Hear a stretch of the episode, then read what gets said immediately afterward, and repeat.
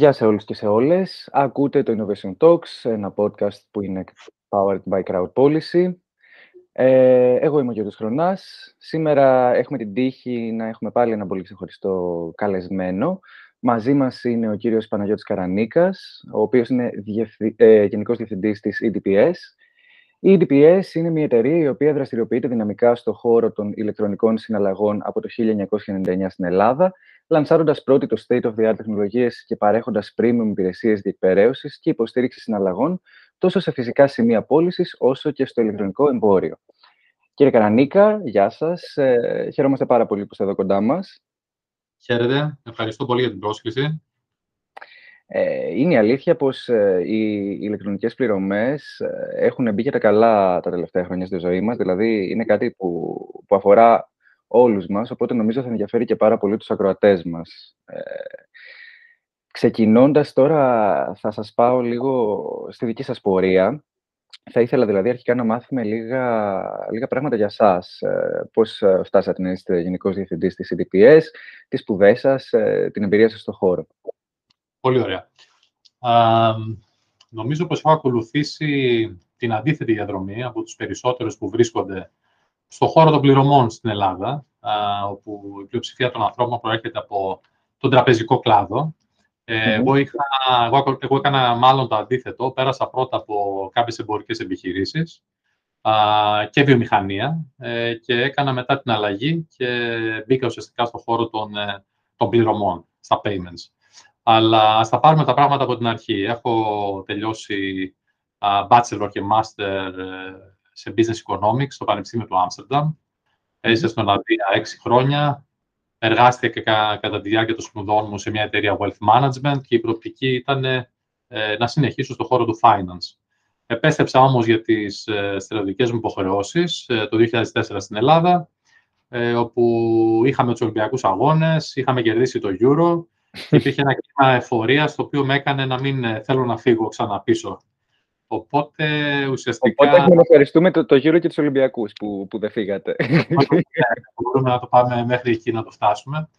Ε, ουσιαστικά άρχισα να κοιτάω την αγορά εργασίας και τυχαία ήρθα σε επαφή με μια εισηγμένη βιομηχανία τότε στην Ελλάδα, η οποία είχε αρκετό business με τις κάτω χώρες και λόγω του background μου από τις σπουδές μου και λόγω της ε, γνώσης της γλώσσας έγινε fit ε, με πήρανε και ουσιαστικά, χωρίς να έχω καμία επαφή με, τα, με το finance και αυτά που έκανε πιο πριν, αποφάσισα να εργαστώ σε αυτή τη βιομηχανία. Ε, σε εμπορικό ρόλο, έτσι. Κάναμε εξαγωγές, πωλήσεις. Είχα την ευκαιρία να ταξιδέψω πολύ. Ε, εκτός από την Βόρεια Ευρώπη και τις ε, γερμανόφωνες χώρες, ε, είχα αναλάβει την αγορά της Αμερικής, μετά είχα αναλάβει Βόρεια Αφρική, Μαρόκο, την Ισία, Τουρκία. Είχα την επαφή δηλαδή να ταξιδέψω, να συναναστραφώ πολλούς ανθρώπους με πολλά διαφορετικά backgrounds, ε, με πολλές διαφορετικές εξειδικεύσεις, αλλά όλοι είχαμε ένα κοινό σημείο επαφής. Ε, το να θέλουμε να κλείσουμε μια δουλειά. Οπότε, σε οποιαδήποτε ήπειρος, σε οποιαδήποτε χώρα και με οποιονδήποτε καθόμασταν σε ένα τραπέζι, θέλαμε να κλείσουμε μια συμφωνία, θέλαμε να κάνουμε μια δουλειά. Και αυτό είναι ένα πολύ μεγάλο σχολείο, ε, θεωρώ, για όλους τους ανθρώπους που είναι στο κομμάτι του business development και των πωλήσεων. Τώρα, κοντά στο 2010 και όπου τα πρώτα θύματα της κρίσης ήταν οι βιομηχανίες, οι ελληνικές βιομηχανίες. Ε, παρετήθηκα, αποφάσισα ότι έπρεπε να αλλάξω κλάδο, μεταπίδησα σε μια εταιρεία επενδύσεων σε ανανεώσιμες πηγές ενέργειας. Ε, γίνανε κάποια μεγάλα έργα σε, σε ΑΠΕ. Α, ασχολήθηκα με το deal origination, έβρισκα επενδυτές. Α, στη συνέχεια αυτό με έφερε σε μια άλλη εταιρεία όπου στήθηκε ένα καινούριο φαν με έδρα την Κύπρο και στο οποίο ακόμα και τώρα είμαι director. Και στα τέλη του 2017 μου έγινε η πρόταση να αναλάβω την εμπορική διεύθυνση της DPS στην Αθήνα πλέον, όπου το αποδέχτηκα και από τότε έχω κλείσει και τα πέντε χρόνια ακριβώς, τώρα που μιλαμε Και μέσα στην DPS, ε, από το 2017 μέχρι και σήμερα, έχω καταπιαστεί με οτιδήποτε μπορεί να φανταστεί κανείς, δουλεύοντας σε μια ομάδα 30-35 ανθρώπων. Έτσι. Ε, είμαστε ένας μικρός οργανισμός, αλλά με πολύ μεγάλο αποτύπωμα στον χώρο των πληρωμών. Σε αυτό έχετε δίκιο, γιατί για όσους δεν γνωρίζουν, είναι όντως ε, πρωτοπόρος ε, η DPS ες, στον χώρο των, των πληρωμών. Και βέβαια είναι σημαντικό ότι είσαι ένας άνθρωπος ο οποίος πια έχει μία πορεία σχεδόν 20, 20 ετών και μία εμπειρία. Ε, γι' αυτό λοιπόν ε, ήθελα να σας ρωτήσω, η EDPS όπως είπατε έχει πολύ μεγάλο αποτύπωμα στις πληρωμές. Εγώ θα έλεγα ότι έχει και, και μια πρωτιά γιατί έχει συνεργασίες με τους μεγαλύτερους εμπόρους λιανικής στη χώρα. Ε, τώρα θέλω να μας πείτε λίγο τη δική σας συνταγή επιτυχίας όσον αφορά την ανάπτυξη μιας τόσο ισχυρής σχέσης εμπιστοσύνης με τους πελάτες σας, γιατί ε, είναι, είναι πραγματικά πάρα πολύ, πάρα πολύ σημαντικό για την επιτυχία μιας εταιρείας. Σωστά. Εντάξει, η εταιρεία ξεκίνησε από τρεις founders ε, πριν από 20 χρόνια, το, 2000, το 1999 για την ακρίβεια. Α, και η, ο λόγος επιτυχίας, τα θεμέλια της, ε, να, έχουν να κάνουν με το ότι εκείνοι οι τρεις άνθρωποι τότε ε, είχαν προσδιορίσει ακριβώς ε, τι θέλανε να είναι η εταιρεία και πώς θα το πετύχαινε. Ε, είχαν ένα πολύ ξεκάθαρο όραμα και το όραμα ήταν ότι η DPS έπρεπε να συνεργάζεται και να εξυπηρετεί ε, μεγάλα δίκτυα εντατικής διανικής και να το κάνει άψογα, χωρίς εκτόσεις και συμβιβασμούς. Οπότε η αρχική ομάδα των ε, founders ε, δουλέψανε πάνω σε αυτό το στόχο. Ε, πολλές φορές αντιστάθηκαν, θα έλεγα, στην πορεία της εταιρείας, στο να μεγαλώσει η εταιρεία πέρα από τις δυνατότητές της και πολλές φορές λειτουργήσαν όχι με γνώμονα το κέρδος ε, και τον ε, τζίρο της συγκεκριμένης χρονιάς και τους αριθμούς, αλλά με γνώμονα τη φήμη, το όνομα της εταιρείας και την εμπιστοσύνη που είχαν κερδίσει από τους πελάτες τους. Α, αυτή είναι και αυτή, θα έλεγα έτσι, συνοψίζει λίγο την ε, συνταγή της επιτυχίας, το να έχουμε πάνω από 15 χρόνια, σε ορισμένες περιπτώσεις, συνεργασίες με μεγάλες αλυσίδες, οι οποίες ε, έχουν αλλάξει ανθρώπους, διοικήσεις, έχουν έρθει τα πάνω κάτω. Η ελληνική αγορά έχει περάσει από όλη αυτή την τρικυμία μέσα στην τελευταία δεκαετία, αλλά αυτή η συνεργασία παραμένει ε, σταθερή. Τώρα, η, η εξειδίκευση πάνω στα μεγάλα δίκτυα λιανικής και οι συνεργασίες αυτές ε, ουσιαστικά πατάνε πάνω σε, τρία, σε τρεις πυλώνες.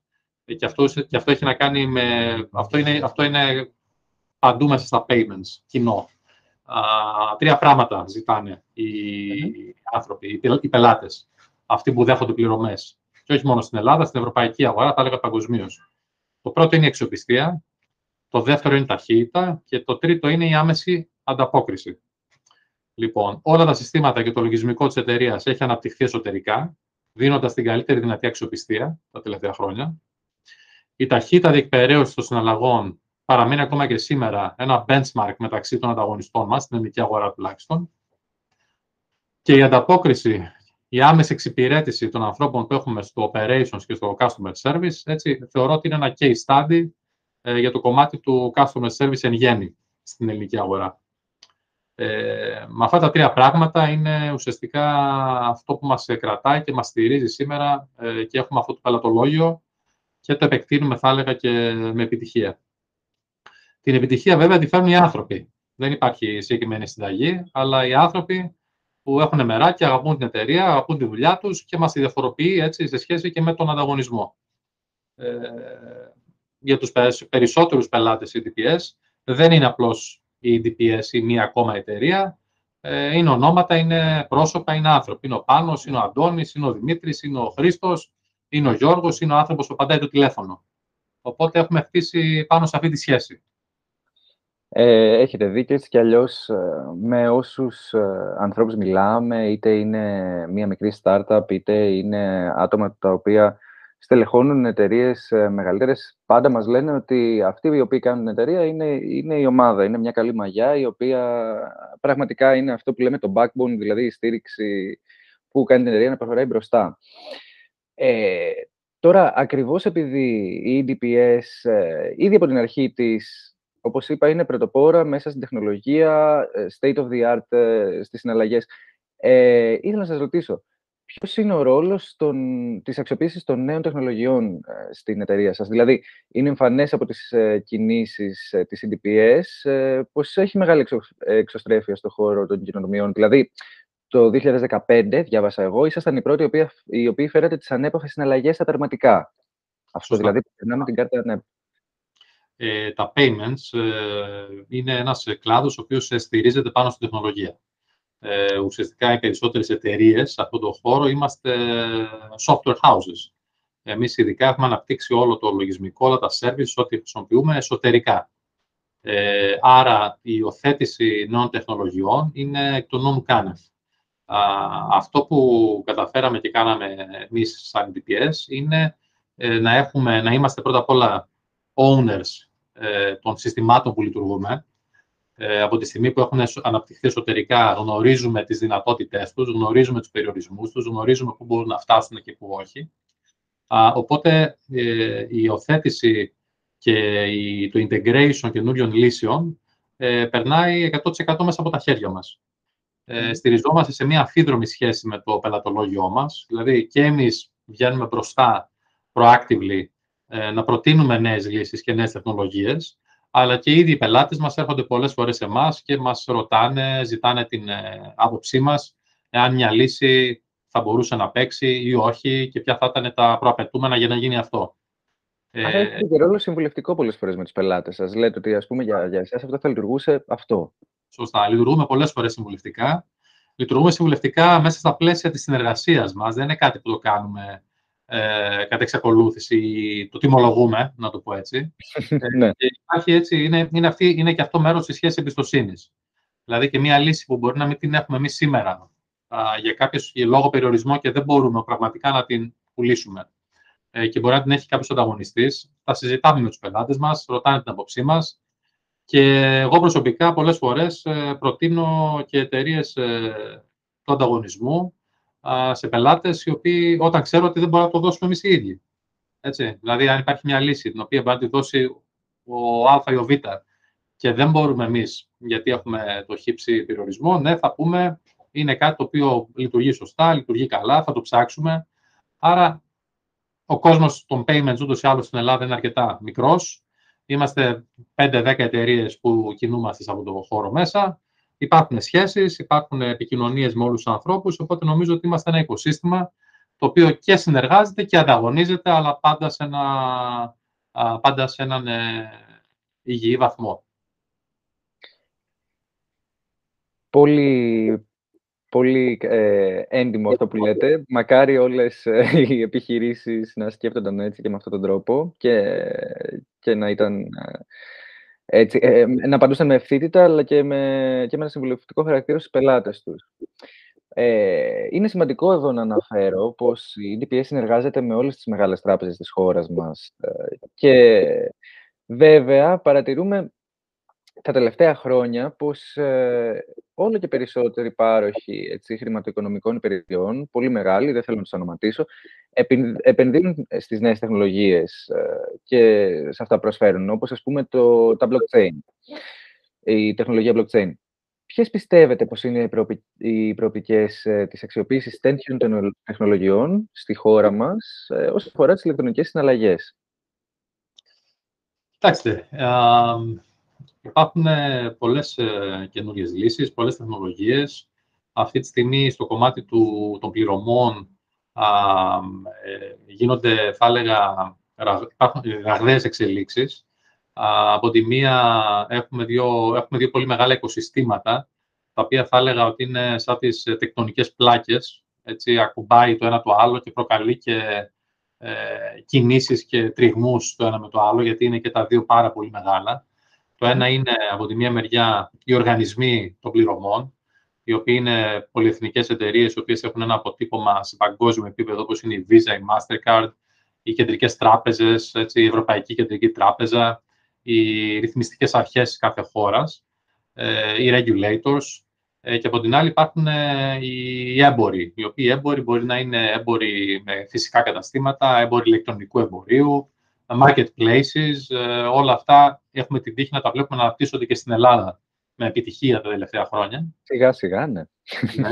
Ε, οπότε ε, και, και, τα, και τα δύο αυτά οικοσυστήματα ε, συναλλάσσονται και τα δύο έχουν τα προβλήματά τους. Ε, το ένα κερδίζει από το άλλο, οπότε υπάρχει μια, υπάρχει μια συνεχής ε, ανταλλαγή, να το πω έτσι, flow πληροφοριών ε, συναλλαγών και ανθρώπων από το ένα στο άλλο. Τώρα, ε, τα, μεγάλα, μεγάλα, τα μεγάλα χρηματοοικονομικά ιδρύματα, οι τράπεζες, ε, είδαν το τελευταίο διάστημα ε, να χάνουν μερίδιο αγοράς από τις γνωστές fintech. Εταιρείες που βγήκαν ουσιαστικά με πιο έξυπνα απλώς προϊόντα, φτιαγμένα με καλύτερο UI, έτσι, τα οποία δώσανε και χαμηλότερο κόστος σε κάποιες υπηρεσίες στους χρήστες ε, και ουσιαστικά βελτιώσανε το προϊόν το οποίο απολαμβάνει σήμερα ένας ε, ιδιώτης. το blockchain αυτό καθεαυτό ε, θα έλεγα ότι δεν έχει ακόμα λάβει το μέγεθος που μπορεί να πάρει στο κομμάτι των πληρωμών.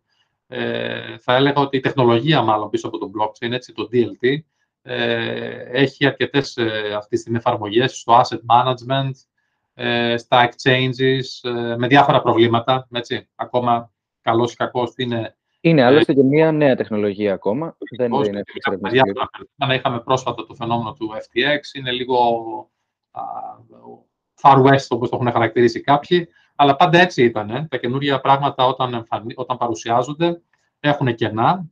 Α, οι, όλες οι κεντρικές τράπεζες α, δουλεύουν πάνω στο να, τα, ε, πάνω στο να μπουν σε σωστές βάσεις ε, και να υπάρχει fair ανταγωνισμός ε, και, να, και καταπολέμηση του fraud έτσι, στο μέγιστο βαθμό για τους είναι, είναι και κάτι που παρακολουθούμε ότι είτε στη χώρα μας σε εθνικό επίπεδο αλλά και στην Ευρώπη οι θεσμοί σιγά σιγά ε, αρχίζουν και ξεκινούν το νομοθετικό πλαίσιο στο οποίο πια αυτές οι συναλλαγές θα, θα μπορούν να, να, Σωστά. Στο κομμάτι των payments, ε, ένα καινούριο πράγμα το οποίο έχει ήδη, έχει ήδη λειτουργήσει εδώ και αρκετά χρόνια, αλλά δεν έχει πάρει την, την, την, την έκταση την οποία θα μπορούσε, είναι τα account-to-account payments, α, δηλαδή συναλλαγή, η μεταφορά ποσών από, απευθείας από τραπεζικό λογαριασμό σε τραπεζικό λογαριασμό. Ε, θα δούμε καινούρια πράγματα, καινούριε λύσεις, α, με, τα οποία πιστεύω ότι ε, θα τα δούμε και στην ελληνική αγορά, γιατί είμαστε αρκετά προχωρημένοι. Έχουμε πλέον ε, παίκτες και σχήματα, τα οποία είναι πολύ μπροστά ε, και δεν μας λείπει κάτι, πέραν του ίσως το ότι έχουμε ακόμα ένα χαμηλό cash to card ratio. Δηλαδή, ναι. ακόμα στην Ελλάδα, η χρήση της κάρτας σε σχέση με το μετρητό είναι χαμηλότερη από το μέσο ευρωπαϊκό όρο.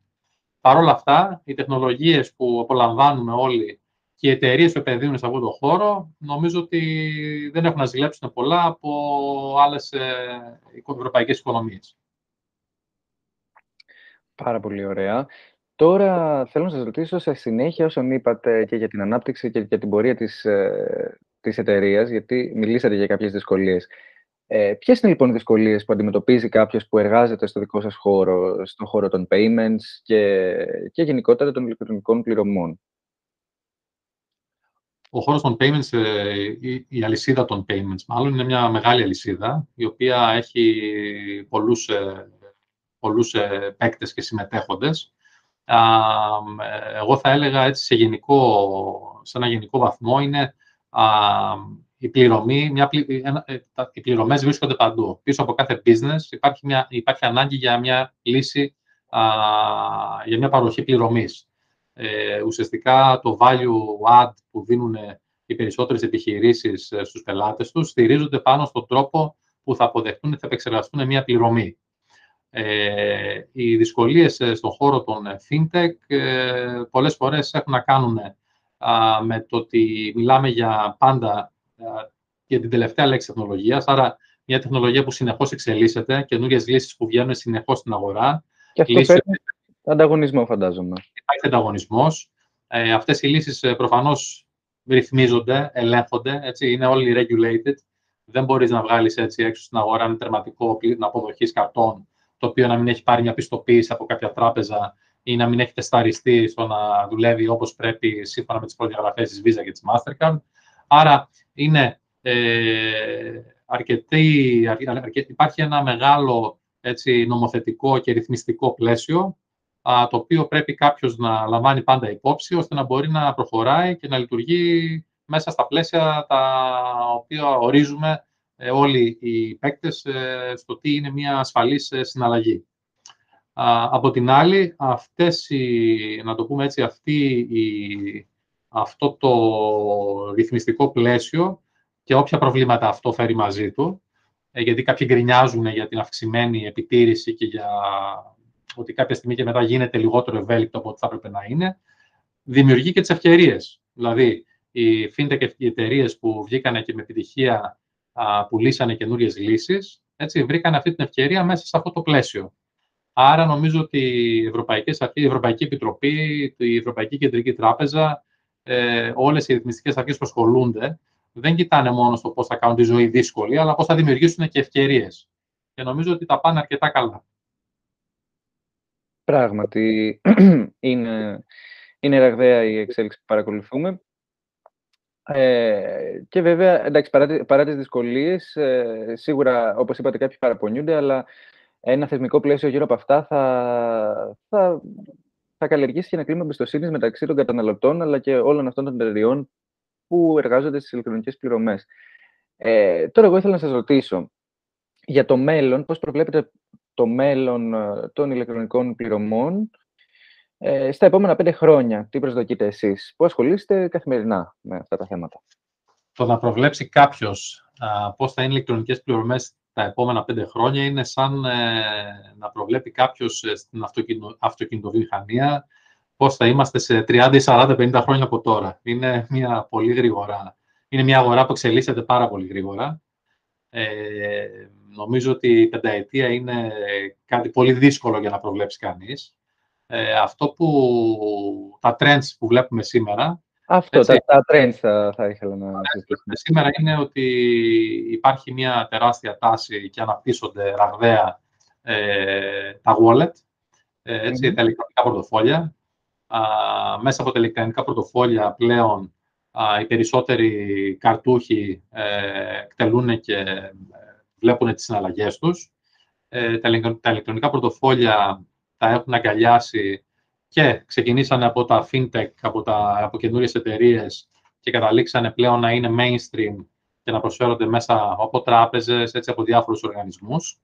Ε, οπότε εκεί βλέπουμε ότι ε, η πληρωμή, ε, τα payments ε, αφήσανε πίσω τους το μετρητό, αφήσανε πίσω τους τις πιστοτικές και τις επιταγές, αφήνουν τώρα πίσω τους τις χρεωστικές, γιατί αυτή τη στιγμή ο βασιλιάς της πληρωμής είναι χρεωστική κάρτα ακόμα. Έτσι. Ναι. Την ευκολία του να βγάλει κάποιος μια χρεωστική κάρτα από την τσέπη του και να πληρώσει ε, δεν την έχουν αντιμετωπίσει ακόμα όλες οι καινούριες λύσεις πληρωμών. Α, με αυτό που είναι κοντά ε, σε αυτό το UI είναι το smartwatch και το κινητό ε, και ναι. βλέπουμε και ότι και αυτά αναπτύσσονται πάρα πολύ γρήγορα μέχρι έτσι, στο να πούμε ότι μπορούμε να, μέχρι να έχουν υιοθετηθεί νέες λύσεις ε, όπως το account-to-account payments ή άλλοι τρόποι πληρωμών, ε, λαμβάνοντας υπόψη ότι πέραν του δικού μας κόσμου, ο οποίος είναι ένας κόσμος ε, μέσα στο πλαίσιο της Visa και της Mastercard, υπάρχει ένας κόσμος άλλος, βλέπε Κίνα και Ινδία, όπου εκεί έχουμε άλλα σχήματα τελείως, άλλα ρυθμιστικά πλαίσια, άλλες λύσεις. Εκεί βλέπουμε λύσεις με QR codes, πληρωμές ε, που σκανάρει κάποιος ένα QR code και φεύγει. Πληρωμές όπου δεν υπάρχει κάποια ενδιάμεση ρυθμιστική αρχή, παρά μόνο ένα wallet, το οποίο μπορεί να είναι κρατικό ή μπορεί να είναι και ενός ιδιώτη. Ε, βλέπε Alipay, βλέπε WeChat Pay, έτσι, με δισεκατομμύρια Κρα... χρήστες. Κρατικό wallet, αυτό είναι πάρα πολύ ενδιαφέρον αυτό που μας λέτε. Κοιτάξτε, στην Κίνα, το WeChat Pay, ε, κατ' επέκταση από πίσω είναι, είναι μια λύση η οποία έχει τη στήριξη της, ε, του, του κράτους, έτσι, του, της, ε, της, της κινέζικης κυβέρνησης. δεν είναι, μια, δεν είναι κανένας ιδιώτης ο οποίος βρίσκεται πίσω από αυτή τη λύση. Mm.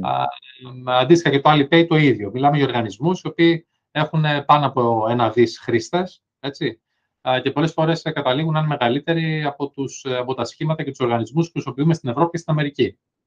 Οπότε, ναι. γι' αυτό βάζω μέσα τον απρόβλεπτο παράγοντα, ότι θεωρώ ότι και, στην, ε, και στον δυτικό κόσμο θα έχουμε ανάπτυξη ε, των wallet ε, σε παρόμοιο επίπεδο που έχουμε αυτή τη στιγμή στην Ασία. Ε, οπωσδήποτε, βέβαια, εμείς θέλουμε αυτό να γίνει μέσα στις, στα πλαίσια και στους νόμους και στην, ε, και στο νομικό έτσι, πλαίσιο, το οποίο θέλουμε να λειτουργεί και σήμερα, με ασφάλεια, με ταχύτητα και με αξιοπιστία. Α, υπάρχουν επίσης πολλά άλλα πράγματα, τα οποία ακόμα δεν έχουν βγει α, μαζικά στην αγορά. Ε, θα τα δούμε σιγά σιγά όλα να βγαίνουν. Ένα άλλο κομμάτι το οποίο αναπτύσσεται πάρα πολύ γρήγορα είναι προφανώς και οι πληρωμές στο κομμάτι του ηλεκτρονικού εμπορίου. Έτσι. Εκεί βλέπουμε πάρα πολλές λύσεις, όπως το One Click Pay, όπως το γρήγορο checkout, όπως το tokenization, να δίνουν πολλές καινούργιες και ωραίες λύσεις στα χέρια των εμπόρων. και είναι πράγματα τα οποία υιοθετούμε και εμείς εδώ στην DPS και μέσα στο 2023 ένας από τους στόχους για το νέο έτος είναι το να βγούμε με ένα καινούριο e-commerce gateway, το οποίο θα ενσωματώνει όλες τις δυνατές μεθόδους πληρωμής, ένα tokenization καινούριας γενιάς, ε, το οποίο θα ακολουθεί την κάρτα σε όλο το life cycle που λένε της κάρτας και θα αυξάνει τα conversion rates των εμπόρων. Ε, είναι καινούρια πράγματα τα οποία ακόμα δεν έχουν έρθει στην ελληνική αγορά και θεωρούμε ότι θα έχουμε πάλι μια πρωτιά στο να παρουσιάσουμε λύσεις οι οποίες αυτή τη στιγμή ακόμα δεν, παρέ, παρά, δεν, δεν, δεν υπάρχουν από, από άλλους ανταγωνιστές. Τέλεια, με προλάβατε, γιατί νομίζω η τελευταία ερώτηση που έχω για σας ε, είναι λίγο να συζητήσουμε για το τι προσφέρει η DPS αυτή τη στιγμή στους πελάτες της, ε, δηλαδή για τα project που τρέχουν και που, που εσείς θεωρείτε πως έχουν ενδιαφέρον να τα ακούσουν και οι ακροατές μας που μάλλον μπορεί να μην γνωρίζουν ε, τη, τη δράση της DPS. Πολύ ωραία. Ε, η DPS ε, σαν ε, ένας εναλλακτικός ε, πάροχος πληρωμών, ένα payment gateway, αυτή τη στιγμή προσφέρει τη διασύνδεση με πέντε τράπεζες, α, τις πέντε συστημικές τράπεζες, α, Εθνική, Πυραιός, Eurobank, Alphabank. Τις μεγαλύτερες αυτή τη στιγμή στη χώρα δηλαδή. Α, προσφέρουμε, υποστηρίζουμε τα τέσσερα προγράμματα πιστότητας τα οποία υποστηρίζονται από τις ε, τέσσερις ε, τραπεζες ε, και δίνουμε τη δυνατότητα στους εμπόρους να δρομολογήσουν συναλλαγές ε, σε όποιον πάροχο, με όποιον πάροχο επιθυμούν να συνεργαστούν. Α, τώρα, πέρα από αυτό, α, ακριβώς τις ίδιες υπηρεσίες παρέχουμε και στο κομμάτι του ηλεκτρονικού εμπορίου.